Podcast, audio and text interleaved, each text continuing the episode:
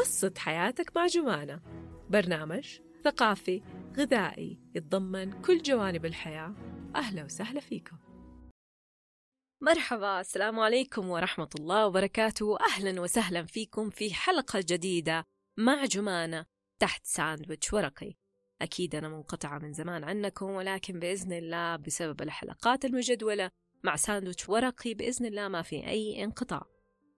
أهلا وسهلا فيكم في حلقة جديدة ومميزة ومحملة بالمعلومات الغذائية الجميلة بإذن الله. كل عام وأنتم بخير رمضان مبارك عليكم. والله يعيننا على صيامه وقيامه ويتقبل مننا ويرحم من لم يعد عليه رمضان. اللهم آمين. رمضان دائما هو موسم للخيرات من كل النواحي. رمضان هو نقطة بداية للتحول الغذائي. نعم هو نقطة بداية للتحول الغذائي. ما هو ماراثون أغذية؟ رمضان وجد لتحسين الصحة والتقليل من المأكول والإحساس بالآخرين وبذل الخيرات للجسم وللآخرين. كيف يكون للجسم؟ نقلل من الأكل.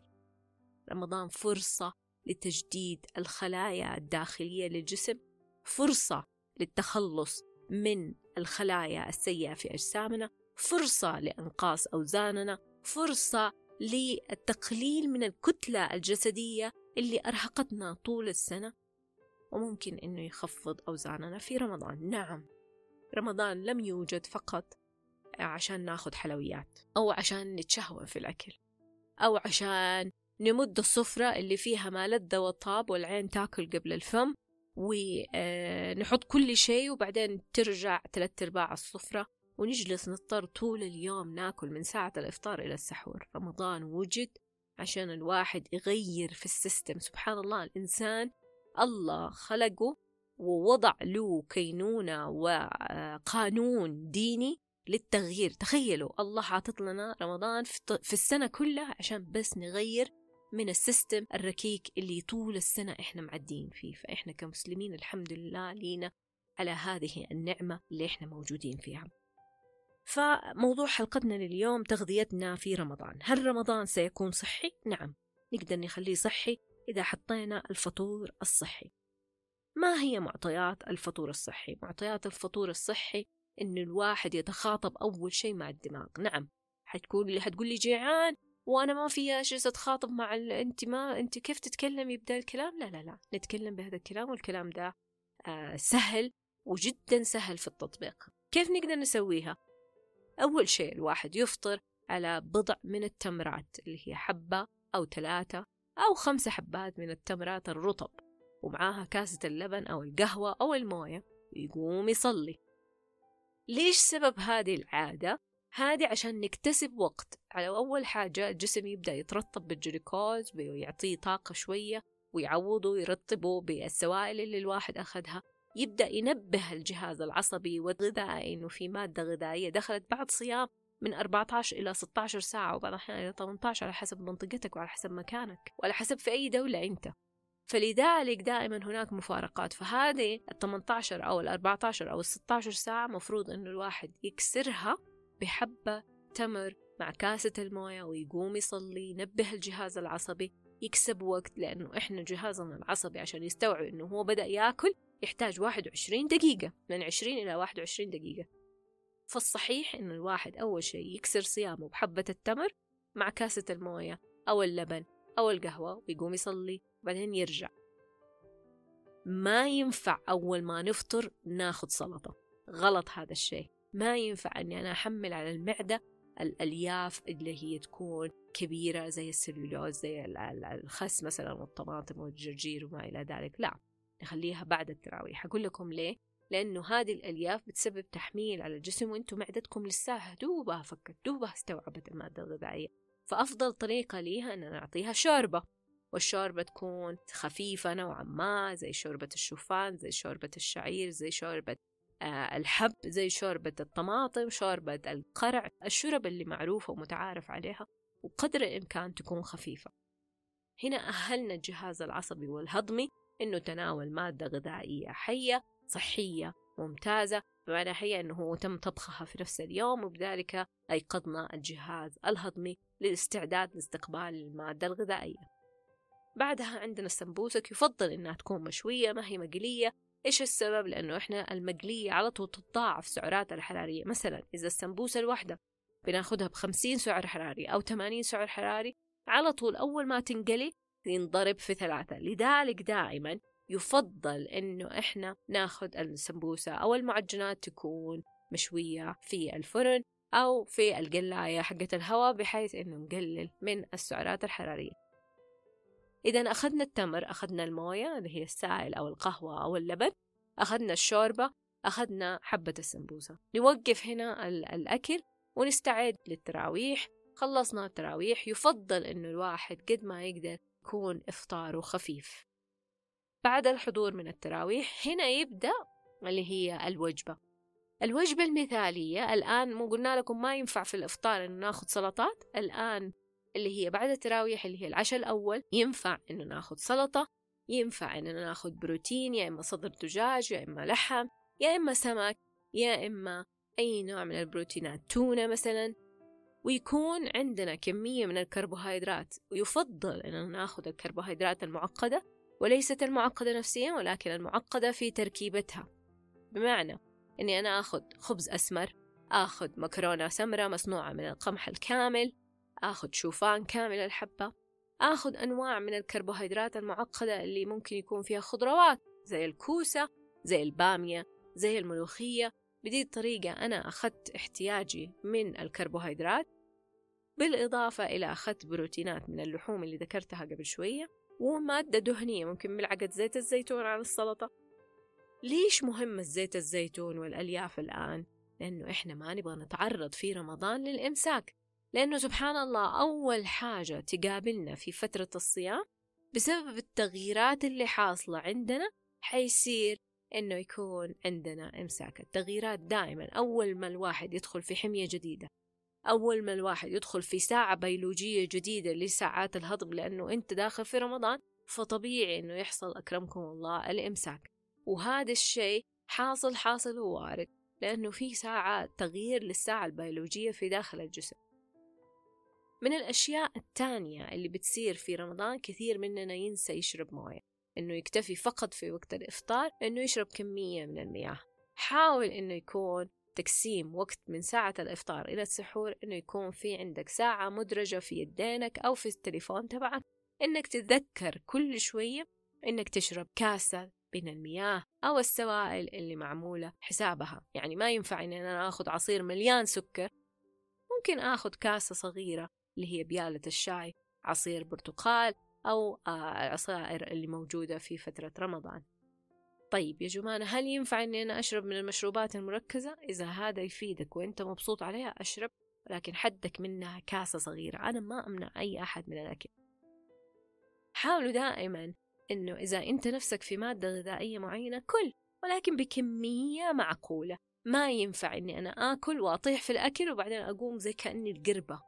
حقيقي في ناس كثير في رمضان كأنه يتسابق وقت الإفطار يحط كل شيء وكأنه مفروض عليه إنه يمسح كل الصحون. لازم إنك أنت تستغل رمضان إنه يكون فترة جيدة للجسم للاستراحة خاصة إنه الأمعاء عندنا تخف عليها اللود الكبد يجهز نفسه ويجدد نفسه من جديد يخرج السكريات المخزنة فيه لأنه جزء من تخزين السكريات يكون في الكبد وفي العضلات. فبهذه الطريقة إحنا نخفف اللود على الجسم. الجسم بيخف على الجهاز الهضمي إذا كان في آه، دخول لكميات كبيرة من الأغذية. يصير عندنا حتى الأمعاء الدقيقة والغليظة تنفس نفسها وتعمل على تنظيف نفسها بنفسها بإذن الله. ويزيد سبحان الله البكتيريا الحميدة في فترة الصيام في الجسم. طيب الآن ذكرتي لنا بعد التراويح اللي هي وجبة أولى. اللي هي وجبة خفيفة. طب فين الحلا يا جمانة في رمضان مليان حلويات وما تقدري تمنعينا في رمضان من كمية الحلويات اللي موجودة. أقول لكم أنا ما أمنعكم أبدا. ولكن إن لنفسك عليها حق. هذه رقم واحد. رقم اثنين عندك إلين ثلاثة أصابع من المادة الغذائية اللي تقدر تاخذها. نعم ثلاثة أصابع سواء بسبوسة كنافة عيش السرايا. وأنا مرة أحب عيش السرايا خاصة أنا تعمله مرة أخويا.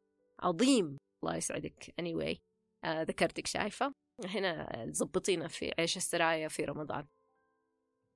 من الأشياء كمان اللي ممكن إنكم تاخدوها قطايف ولجيمات ممكن تاخدوا مثلا ثلاثة كور صغيرة مو كورة كبيرة من اللجيمات آه نحاول قد ما نقدر إنه نخفف من الحلويات وناخذ منها الكمية الصغيرة. قلت لكم حدكم. فقط ثلاثة أصابع من يدينكم. وممكن إنكم أنتوا تأخذوا شوكلت وممكن إنه يكون عندكم ذكاء في اختيار المادة الغذائية اللي هي الحلوة. بدل ما إني أنا آكل حلوة خالية من المغذيات. نعم الحلوى خالية من المغذيات. بس هي شيء لتعزيز التذوق عندنا لا أكثر ولا أقل. ما لها فائدة عظيمة غير أنه فيها سعرات جدا كبيرة وقليلة في كمية المغذيات اللي موجودة فيها كفيتامينات ومعادن لكن بسبب وجود الكربوهيدرات تعتبر تعطي الجسم طاقة. عشان ما نقول إنه إحنا أغفلنا المادة الغذائية اللي موجودة في الحلويات. فأنتم ممكن تاخذوا بذكاء فواكه عنب شمام بطيخ. يعني هذه كلها الأشياء فيها فيتامينات ومعادن ومياه بزيادة. يعني فيها سوائل تساعد على إنعاش الجسم في فترة رمضان. والتقليل من المأكول من السكريات اللي مهضومة بشكل مباشر. يعني السكر حيروح على هيئة دهون وتتخزن في الجسم وإحنا نبغى نقلل من تخزين السكريات. نعم الفواكه تحتوي على سكريات ولكن سكرياتها تحتاج مادة للتفكيك تحتاج طاقة للتفكيك. لأنه سكر الفواكه هو الفركتوز والفركتوز ياخذ وقت في الجسم عشان يتفكك. بينما سكر السكر العادي يعتبر جلوكوز ويخزن مباشرة في الجسم لذلك دائما يفضل في حالة تناول المادة الغذائية الحلوة نتجه اتجاه تام للفواكه بحيث إنها تعطينا أول حاجة مياه ثاني شيء فيتامينات معادن تشبع حواسنا وغرائزنا لتناول مادة حلوة بالإضافة إنها بتعطينا ألياف وتساعدنا على التخلص من الإمساك أكرمكم الله في فترة رمضان. من الأشياء اللي مهمة الواحد ينتبه لها في رمضان كبار السن. يا جماعة كبار السن كبار السن كبار السن. إذا عندكم كبار السن في فترة رمضان يفضل أنكم أنتم تجهزوهم قبل رمضان وتنتبهوا لهم في عملية إذا عندهم سكري عملية تغيير مواعيد الأدوية تقليل من المادة الغذائية ليهم.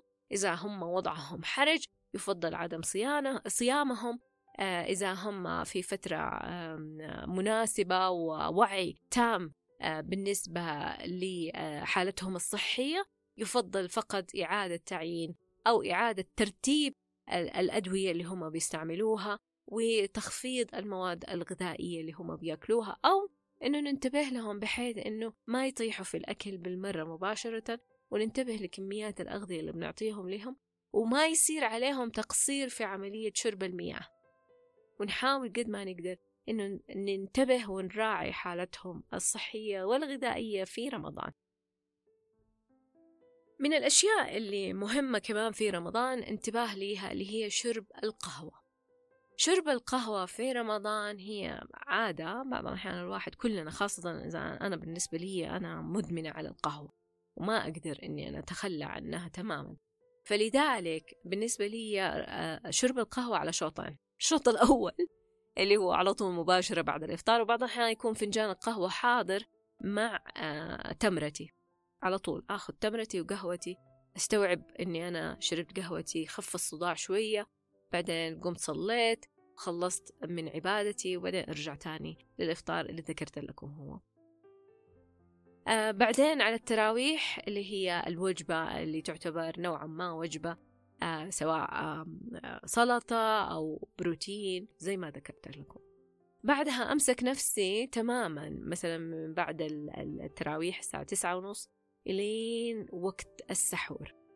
ووقت السحور أنا كمان أحاول إني أنا أستفيد في رمضان إني أمارس الرياضة. حقول لكم إيش أفضل وقت لممارسة الرياضة في رمضان؟ بعدها آخذ فنجان القهوة الثاني اللي هو الشوط الثاني اللي هي وقت السحور. ما أحاول إني أنا تكون غير فنجان واحد على الأقل عشان أتجنب صداع القهوة وطلب الكافيين في الجسم.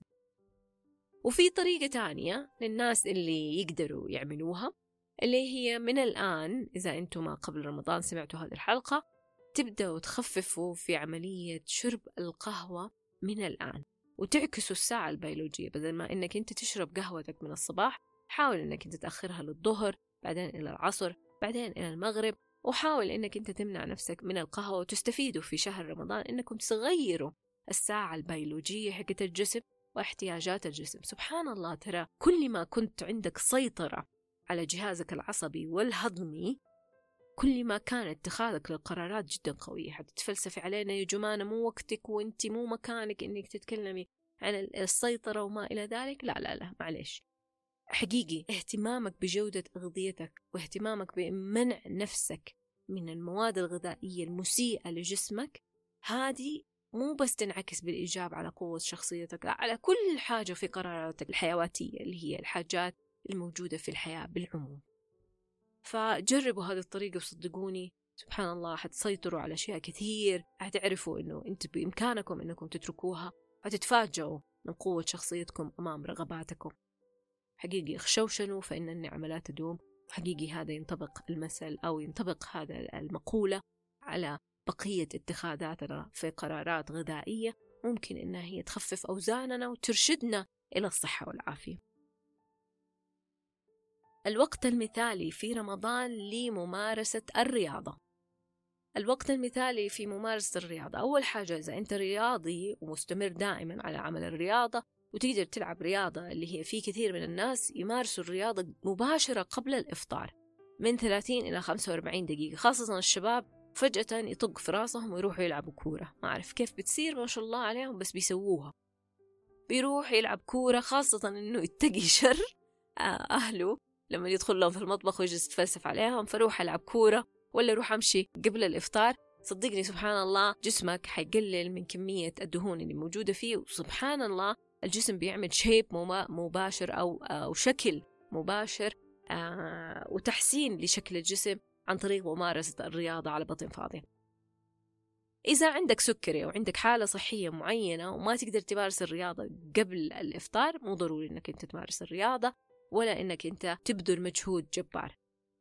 للناس ال bodybuilder ما ينفع إنك أنت تمارس الرياضة على بطن فاضية. ممكن إنك أنت تعمل cardio بسيط اللي هو الجري البسيط المشي البسيط. هذا يساعد على فقط تظبيط ضربات القلب والاستفادة من البطن الخالية آه، من الأكل وبحيث أنه يقلل من الدهون اللي موجودة. ولكن في المقابل إذا أنت بتمارس الرياضة ممكن مباشرة بعد التراويح بدل ما إنك تاكل طبعا أفطرت أنت وعملت آه، كسرة للصيام في فترة الإفطار بعدين تمسك نفسك إلين بعد التراويح على بطن نوعا ما خفيفة ومستوعبة للمادة الغذائية ودخلت جلوكوز في جسم الإنسان اللي يعطيله طاقة إنه يقدر يمارس الرياضة. فهنا دخلنا لممارسة الرياضة دي يقدر يدخل كبودي بيلدر يقدر يدخل تقسيمات يقدر يدخل بمختلف الأغذية بمختلف الرياضات اللي يقدر يمارسها في فترة اللي هي بعد التراويح وبعدها مباشرة ياكل وجبته الغنية على حسب الاحتياج الغذائي وعلى حسب الخطة اللي هو عملها.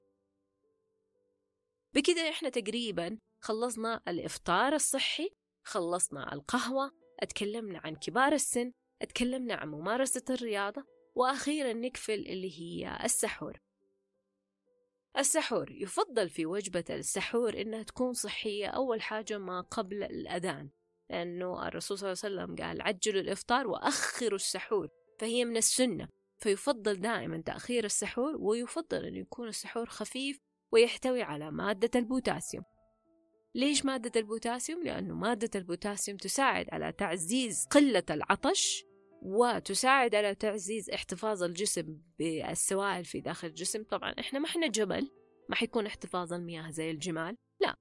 حيكون احتفاظ المياه نوعا ما يصير ما في عطش ما, ما يصير في انقباضات للعضلات بسبب انخفاض كمية الأملاح المعدنية في الجسم. فين الأغذية اللي تحتوي على البوتاسيوم؟ عندنا التين المشمش التمور بأنواعها تحتوي على البوتاسيوم الألبان بأنواعها تحتوي على البوتاسيوم الشوفان بأنواع يحتوي على البوتاسيوم.